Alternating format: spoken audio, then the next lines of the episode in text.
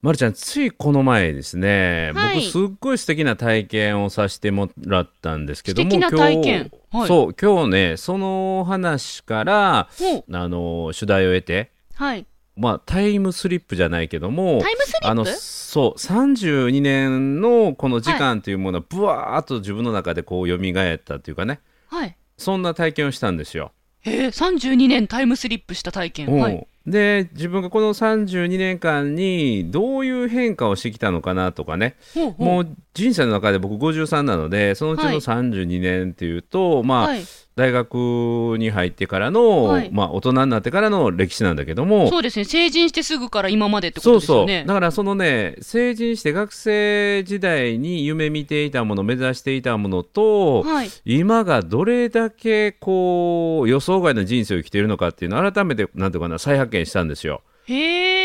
うえ。ん、でまるちゃんどう自分が二十歳21歳の時のまるちゃんから見て今のまるちゃんを見て、はいどんな感想を持つんやろね。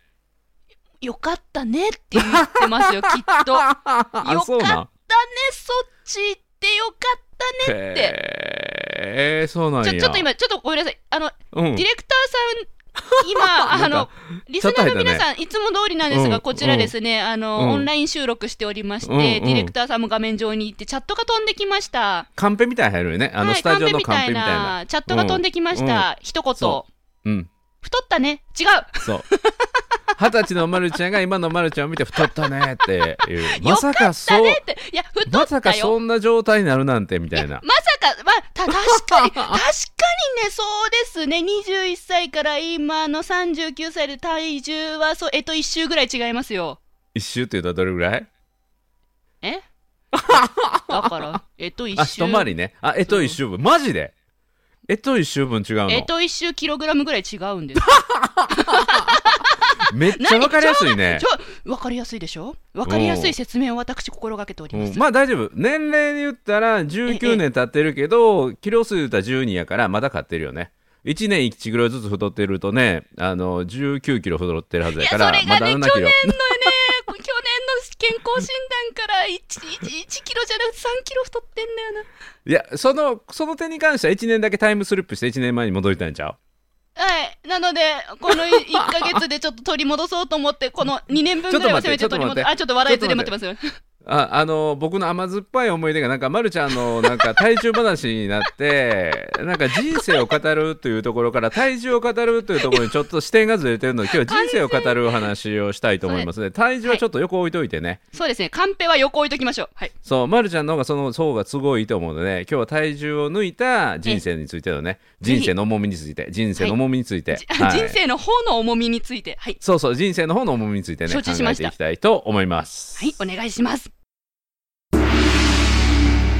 褒めるだけが褒め立つじゃないい。日常の中からダイヤの原石を探し光を当てる褒める達人的生き方を提案する今日も褒め立つこんにちは、なっこも褒める、褒める達人、褒め立つこと西村孝之です。こんにちは、褒め立つビギナー、まるっと空気をつかむ MC の丸山久美子です。この番組はですね褒め立つって何と褒め立つに興味を持っていただいた方そして褒め立つ検定は受けたあるいは褒め立つの講演会研修は受けたんだけども最近褒め立つご無沙汰だなーという方に褒め立つを楽しく楽しくお伝えするそういう番組ですえ、な、なんで、なんでそもそも西村さんは、うんそんなに32年も前のうんことを振り返る、え、な、何がきっかけでそうなったんですかこれね先週のは DE いの中でも実は出た話題なんだけども、はい、あのうちとこの家族5人家族なんだけども、はい。あの長女がノルウェーにいてで、次女があの本来ならばアメリカあのシアトルにいてで息子が東京にいてで、はい僕が、まあ、年中講演会に、まあ、普通だったらねえー全国津々飛び浦々回っていて普通も大阪にいないでうちの奥さんだけが大阪にいるということであの物理的に家族全員が集まれる機会っていうのは本当に年に数回しかなくてはいでまたこのコロナ禍ということであの長女がなかなか帰ってこれなかったんだけどもあの DE の中で本来ならば7月の17日にねあの長女の大阪でのバレエの講演会があって、はいでそれに本来戻ってくるはずだったんですよでそのはいバレエの講演会はあの実際に開催されたんだけども、うんうん残念ながら長女が戻ってこれなかったんですねなるほどただその日に戻ってくれるっていうあの前提だったのではい7月の16日にもう1年前から食事会を予定しててへえでもう家族全員が集まる機会は少ないからじゃはあいその日に、あの家族写真をみんなで集まった機会に撮ろうというそういう企画が実はあってあそうだったんですかそうで実は17日に、えーはい家族で写真撮影会をしたんですよ。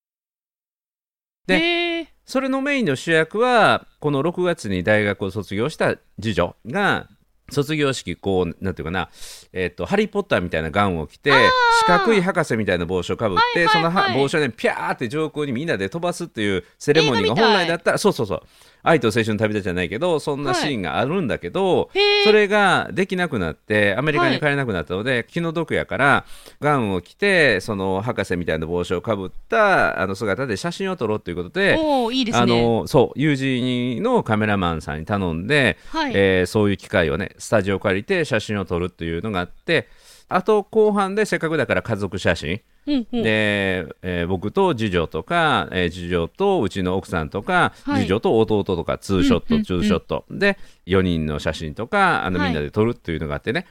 でそのあの撮影会の前の日に僕ブログを書いてて、まあ、毎日ブログ書いてるんだけど、はいその時のブログの内容が、まあ、こうやってね家族全員が集まれる機会っていうのは、うんうん今このみんなが結婚する前でもなかなか少ないんだけど、うんうんこれ本当に結婚してしまったらもう本当にそれぞれの家庭を持つから、はい僕と奥さんの2人だけになるんですよね。あー過ごす時間が増えていきますよね確かにそうそうというかもう家から子供たちが出ていくそうですね育っていったらそうそう、うんはいだからもうこの10月になると次女も就職で東京行くので、あそうなんでです息か子も東京の大学でおそらくそのままあの就職して、えー別の家で住むということになると、はいもうこの10月からはもうまた2人の生活になるんですよね。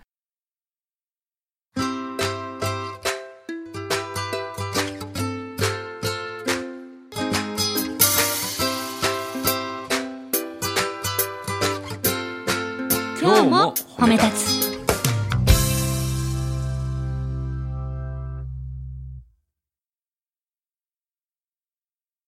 で振り返ってみると2人が結婚して2人で始めた家族がね、はいえー長女が生まれて3人になり次女が生まれて4人になりで、えー息子が生まれて5人になるっていう、うんうんそういう5人の家族なんだけども実は5人で過ごせる期間ってあっという間だなっておーでまた2人の時間に戻るんだなってこの一瞬かもしれないけども家族で集まれる時間を大事にしたいですってブログを僕は書いてたんですねはいでそれをあのカメラを撮ってくれてる神林千秋さんっていう、はいあの方がねそのブログを読んでてくれてて、うんうんで最後の最後にサプライズでその2人で始まったっていうね僕と奥さんのツーショット写真を撮りましょうと。はいいう提案をしてくれてしかおも普通にこうなんていうかな横に並んで撮るだけだと面白くないからはいどのようなポーズで、うんうんあの夫婦でっていうかこの2人で撮るかを子供さんに決めてもらいましょうということで長女はいなかったので、えー次女と君安っていう息子が構造を考えると、はいでどんな構造を考えるかなって言って、あのーまさか思ってもみなかったんだけど僕と奥さんっていうのは学生時代から付き合ってるんですよね。へえで僕が21歳奥さんが20歳の時から付き合ってるんですよ。ということは大学時代からのお付き合いということですかうんうん、僕は大学学の2年生で奥さんが1年生の時からの付き合いで、へえ長い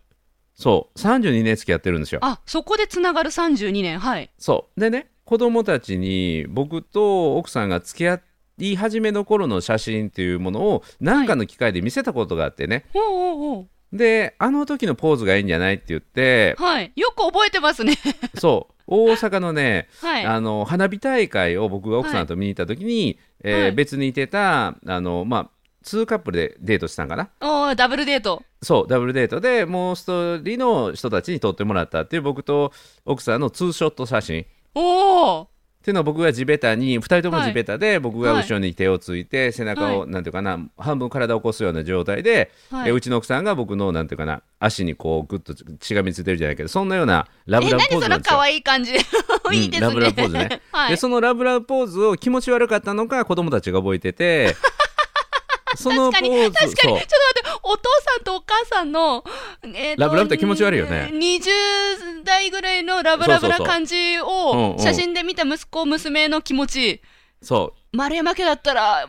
まあまあまあ、まあ、爆笑しながら、もう絶対脳裏に焼き付くでしょうね。はうい。そうまあ好きにしてっていう感じでその時はしてたんだろうけど、はい。じゃああの写真のポーズがいいんじゃないって言ったんですよ四個目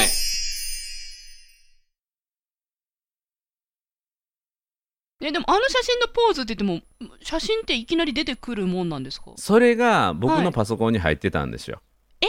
その写真がすぐ出る形で入ってたんですなよぜなぜえなぜ あ西村さんのパソコンにそう奥さんと20代付き合いたての頃に撮った写真が入っていて、うんうんそすうぐに、えっと写真撮影のそのカメラマンさんがいる場で確認することができた、そう、うん西村さんそれは仕込みですねえっとね仕込みっていうかこれ もあのまあまあ仕込みっていうかね奇跡的なことがいっぱいあるんだけど、はいまずその写真がなぜ出てきたかっていうとなん,、うん、なんでですかまずね僕の両親石川県出身なので石川県では、はい初老をお祝いするのが結構ね派手にするんですよ初老って42歳なんだけど40あそうですようんうね、ん、であの厄払いっていうのであのお餅をこう近所に配ったりとか食事会をするんだけど、お餅配りはへー田舎じゃなくて大阪のしなかったんだけど、ええええ食事会はしたんですよね。ええええでその食事会の時に僕が自分であの僕の生まれた時からの小さな時の写真を全部集めてきて、へえあの写真のなんていうかなスライドショーを作ったんですよ。おうで僕が幼稚園の頃とかそんなやつのちっちゃい時の写真を全部自分で編集したんだけど、はいスライドショーにしてその中の1枚があのひとみさんとの初デートじゃないけどもその写真が入ってたんですよ。へえでそれを見て覚えてたのよ子供たちは。おー でそれはあの僕のパソコンの中には入ってたのでてなるほどでそれなるほをパソコンも持って行ってたのでね、はいでその写真をこうパソコンに大きく写してはいでそれを娘次女と、ねはい息子がね見ながらカメラマンさんと僕らに指示をして、はいでもうちょっと足を曲げてとか、はいであそうカチューシャお母さんしママしてるよって言ってあ20代の頃の写真でそうそうそう。はいで今日撮影の小道具でカチューシャ持ってきてなかったって言って宮のようにって「うん持ってきてるよ」って言ってはいあのたまたまカチューシャだから32年前もカチューシャしてたんだけど、はいあのその撮影のための小道具でカチューシャが使えて再現できてねすごい偶然カチューシャ持ってたんですねそううそうそうでほぼほぼ同じポーズでちょっとほう僕の顔の大きさはだいぶ大きくなってんだ けど西村さんも大きくなってそるんうだそうそう誰かと誰かと一緒でね 誰だろうあのそうお腹周りはまだそうでもないけど顔のねでかさがだいぶ違ってたねおおおおはいはいアメフトバリバリやってた時とはねおおはいでそのね気づきは何かというとねはえっいとね何が言いたいかというとねはいそのね32年前の8月なんですけどはい顔爽やかなんですよ僕顔爽やかはい顔爽やかなんですよ、はでいね32年後の、はい今の僕はね顔がまろやかなんですよまろまやろかやかなんですよまろやか優しい顔してるんですよでうちの奥さんも優しい顔になってるんですよへーで何が頭に浮かんだかっていうと、はいその32年前と今の間のはい暗黒時代の顔おうそれがあったんですよそれがそこには現れてなくてあよかったと思ってねえそうあのねギラギラな時代があったんですギラギラ西な村さんにギラギラな時代があったんですかいやもうね僕の人生の半分ぐらいギラギラしながら生きてきたからね西村さんの人生の半分ぐらいギラギラしてたんですそうかあのね男性のズボンが太かった頃があるんですよねデザイン的にあのファッションのファッションのね流行りがうんだからそう男性のズボンが太かった時代は僕ずっとギラギラでした ねはい同じあその時代を生きてるリスナーさんは今多分あえそれぐらい長い期間をって今イメージでそきうたわけそですう、ね。うん、バブルの頃のねあうのんジャンボおさぎのツータックの入ったズボンとかねほうほううほんう。わかりますもうなわからないです。わからないんです。 また私ごめん本当わかなさいね。わるくせにわかるくせにからないんいですや本よ。当にねギラギラしてだからね濁点を取っていくって大事だね濁う点、ん、うん、ギラギラからキラキラにねなっていくおっーてそれ大事ですねいいですね。はいはいはい四歩目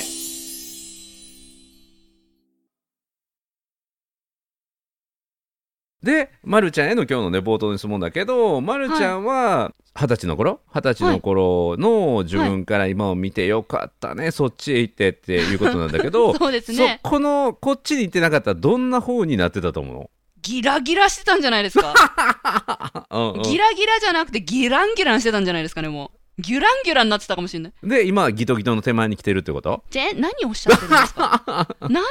濁点あごめんはごめん取れてるんですうんうんうんよ。うんうんあキトキトね、きっときっとですよ。うん、キトキトはこれ富山語とか石川語でいいんですよキトキそトうってですいうよのは、いうことですよね。んうん、キラキラみたいなピチピチみたいなそうそうですそトレうですトレ川のせせらぎピチピチみたいな感じのそうそう、ですちょよっねと違うか なうんうんあの新鮮な魚の表現するんですけどねキこトキれピットとチか、ピね、チですよ。うんうん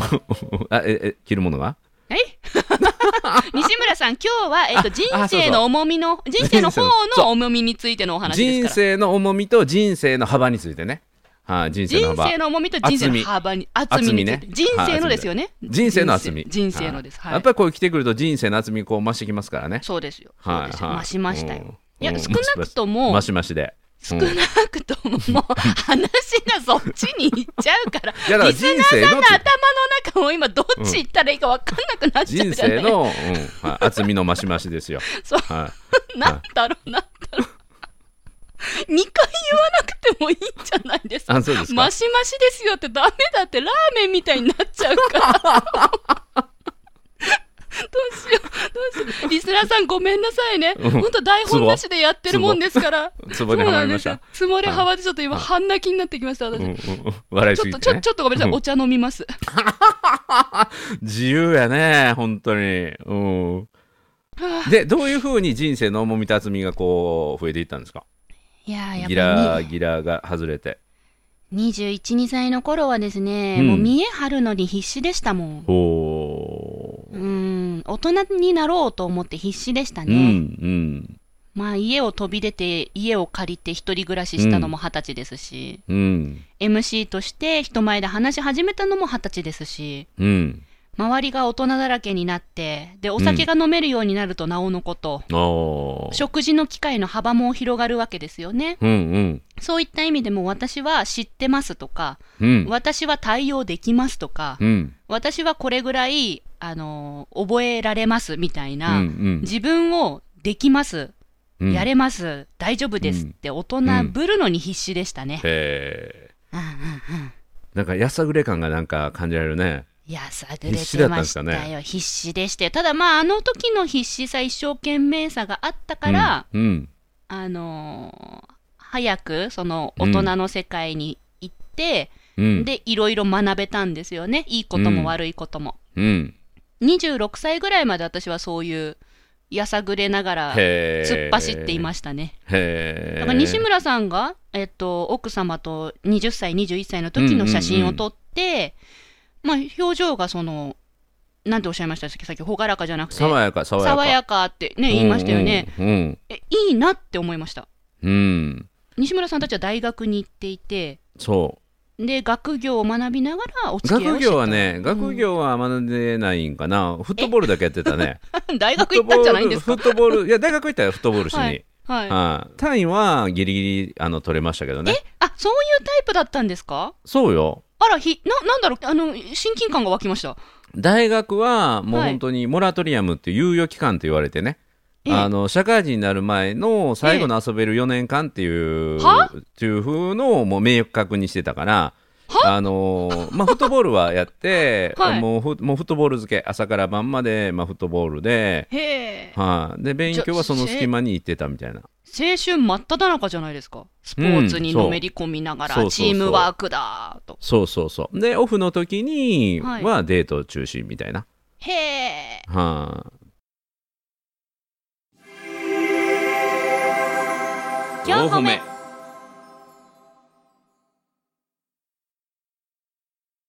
うん、私は仕事仕事仕事仕事仕事仕事仕事でしたね、うん仕だ事かばらっかりしてました大学の時本当気楽でしたねでその代わり社会人になって就職してからははいあのビジネスがすごくというか営業の仕事だったんだけどそれがすごく楽しくてね結果が出るっていうのがやああっぱり僕はなんかねスイッチが入ると、はいなんか勝負の世界にバー走っていく人間なのでえ勝ち負け気にしあそっか当時20代前半うん中盤ぐらいそう勝ち負けっていうかねあの、はい10年でこの会社卒業したいなっていうのもあったのとそんなビジョン見えてたんですかそう自分の2個上がライバル同期はもうライバルにもならないという感覚、へえ2個上の先輩の成績を抜いてやるっていう感覚かなちなみにその頃がギラギラな西村さんの始まりえのーあとたりねですか、そもっのと後ですか頃はその頃ね爽やかな中で結果出してたね大きな会社やったからおーおーおーおーおうーんうん、でそこから家業に戻って、はいそれこそ中小企業の、まあはい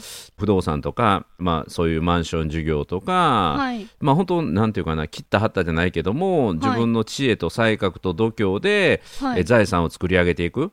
うおんー借金をしてももうそれは絶対返せるもんやからもう借金したもん勝ちみたいなおー事業のアイディアとなんていうかな推進力と、はいうん、気合とあとはなんていうかな舐められてはいけない。いはいかに一目置かれるか、はいうん、欲と恐怖で人をコントロールみたいなそしうてーわ知恵合戦、うん、あのスーツっていう海外のドラマの名文句じゃないけどもはいこんなセリフがあるらしいんだけど、はい僕そのセリフ後から聞いたんだけどまさにそれを自分やってたなかもっていうのは法律は誰の味方かっていうと弱い者の味方ではない、はい法律はその法律を知っている者の味方、ああなるほどうん、だからそれをうまく活用できないとそっちの方が弱者やみたいな。うんえー、ちょっと待ってなんか西村さんから出てくる言葉と思ってき聞いてないですね今ああそう違う人が喋ってるみたいですもうもう徹底的にその世界にどっぷりと、えー、39ぐらいまでいたんちゃうかな。えー、そうなんですか今の私ぐらいの年齢までどっぷうり、んうんそう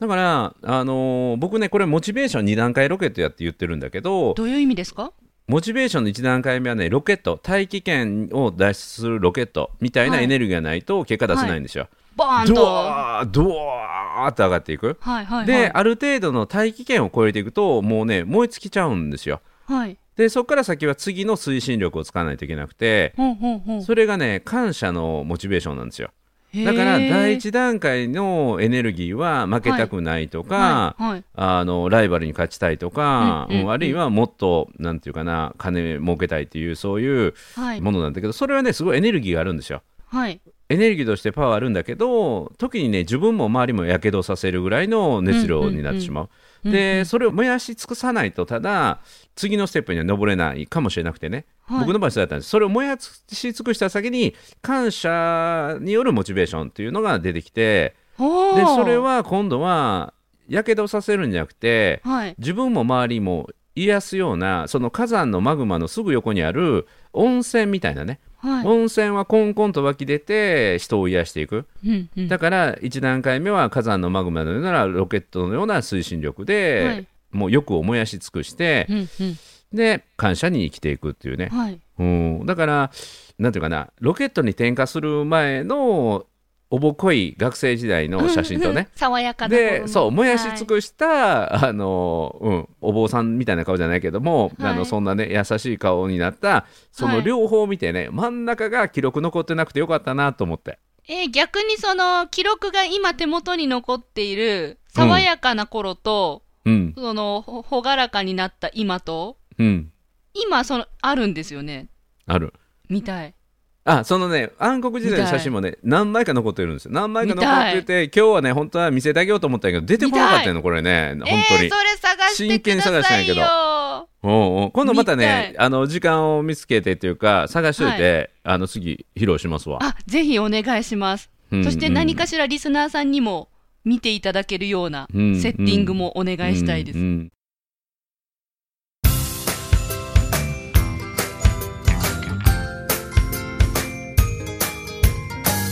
褒めるだけが褒め立つじゃない今日も褒め立つ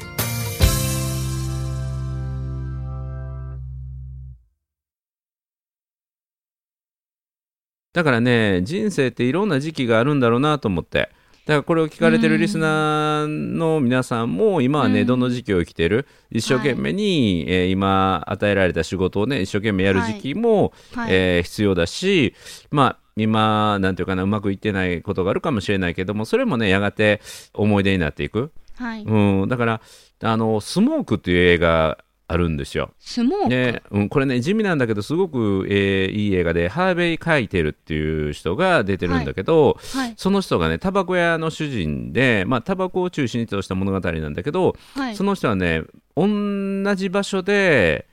同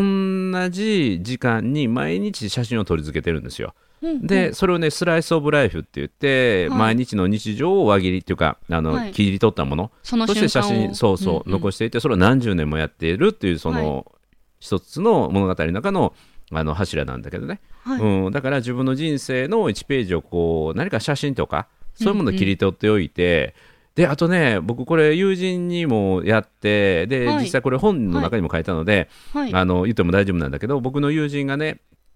親と一緒に働いていて、はいで独立をしようと思って自分で土地も建物も買って建築の契約もしたんだけどもうそれがストレスになってしまってへー体調を崩したんですよ。はいちょっとしメンタル的に体調を崩して、頑張りすぎちゃったそうんうんうでそれで僕にずっと相談に来てっていうか夜8時になったら連絡来るんですよ、会われへんかなー言うてはいでめちゃめちゃパワーのある人間だったのに自分のパワーでよし自分で独立するんだって言ってそれがもうなんかうまくいかない向かないしかも体調も悪くなってきて、うんうん原因不明のね病気で、まあ、要は心因性のものみたいなんだけどはいで僕のところ相談来て本当にねメンタルしんどそうな顔してるんですよはいでね僕なんて言ったかと思ううんうんなんだろうがん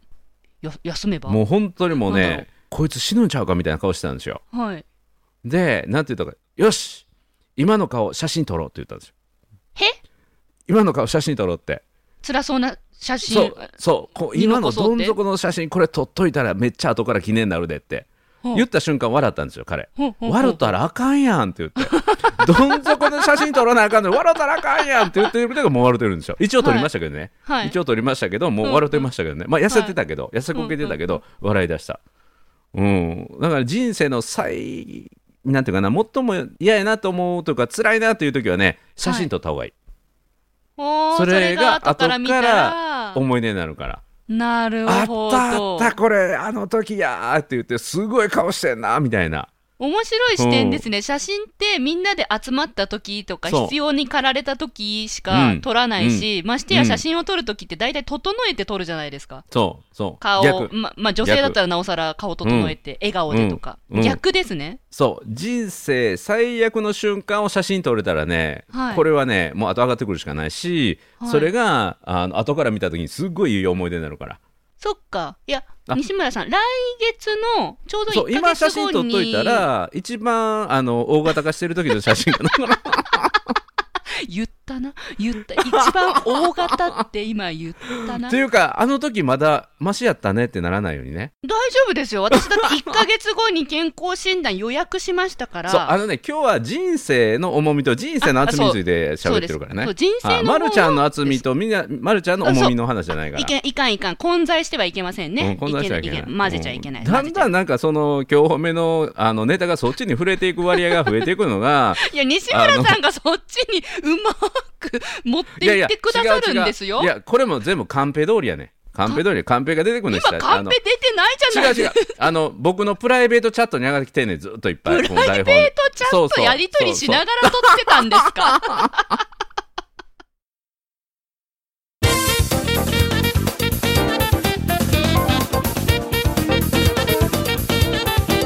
まあまあいリやースナーの皆さんいろいろね、あのおちゃらけましたけれども、うん要するに、まあ、私たち人生いろいろあるよねと、うんその人生の瞬間が顔にきっと出るんだねそうそうそうってことですよね。うん、だから、ううんんその僕の、えっとはい32年前の写真と現在の写真もねあの、はい近日中にブログで、あぜひ、えー紹介しようと思いますのでこのね、あの放送がされる金曜日のブログにそれ紹介しようかな。本当ですかは、いやうっん、た、その撮影のあの制作シーンも含めてね、はい、おお楽しみうん、子供たちが構造を支持してるやつとかね、はいえー合わせて、えー紹介しようかなと思います、はい、だから、えー視覚でもぜひね、えー楽しんでいただけたらと思いますそして、はいリスナーの皆さんそして私もうんもし辛いとかもうしんこれから変わるぞっていうふうに思ってる、なんかちょっと今ダメだなって思った瞬間は写真に残してそうその後の自分と見比べた時にそう必ずいい方向に向かっていると実感できますので、そやってうもうねみましょう写真撮ろうって思い出した時点でもうそこをついてるから、はいほうほうほはう上がい、るし写かないで真す撮ろねうと思った瞬間にもう笑っちゃってるから、うん、きっとねよしうんよしぜひねそれも活用したいかと思いますということで「なっこも褒める褒める達人褒め立つこと西村隆之と褒め立つビギナーまるっと空気をつかむ MC の丸山久美子でした今日も褒め立つそれではまた次回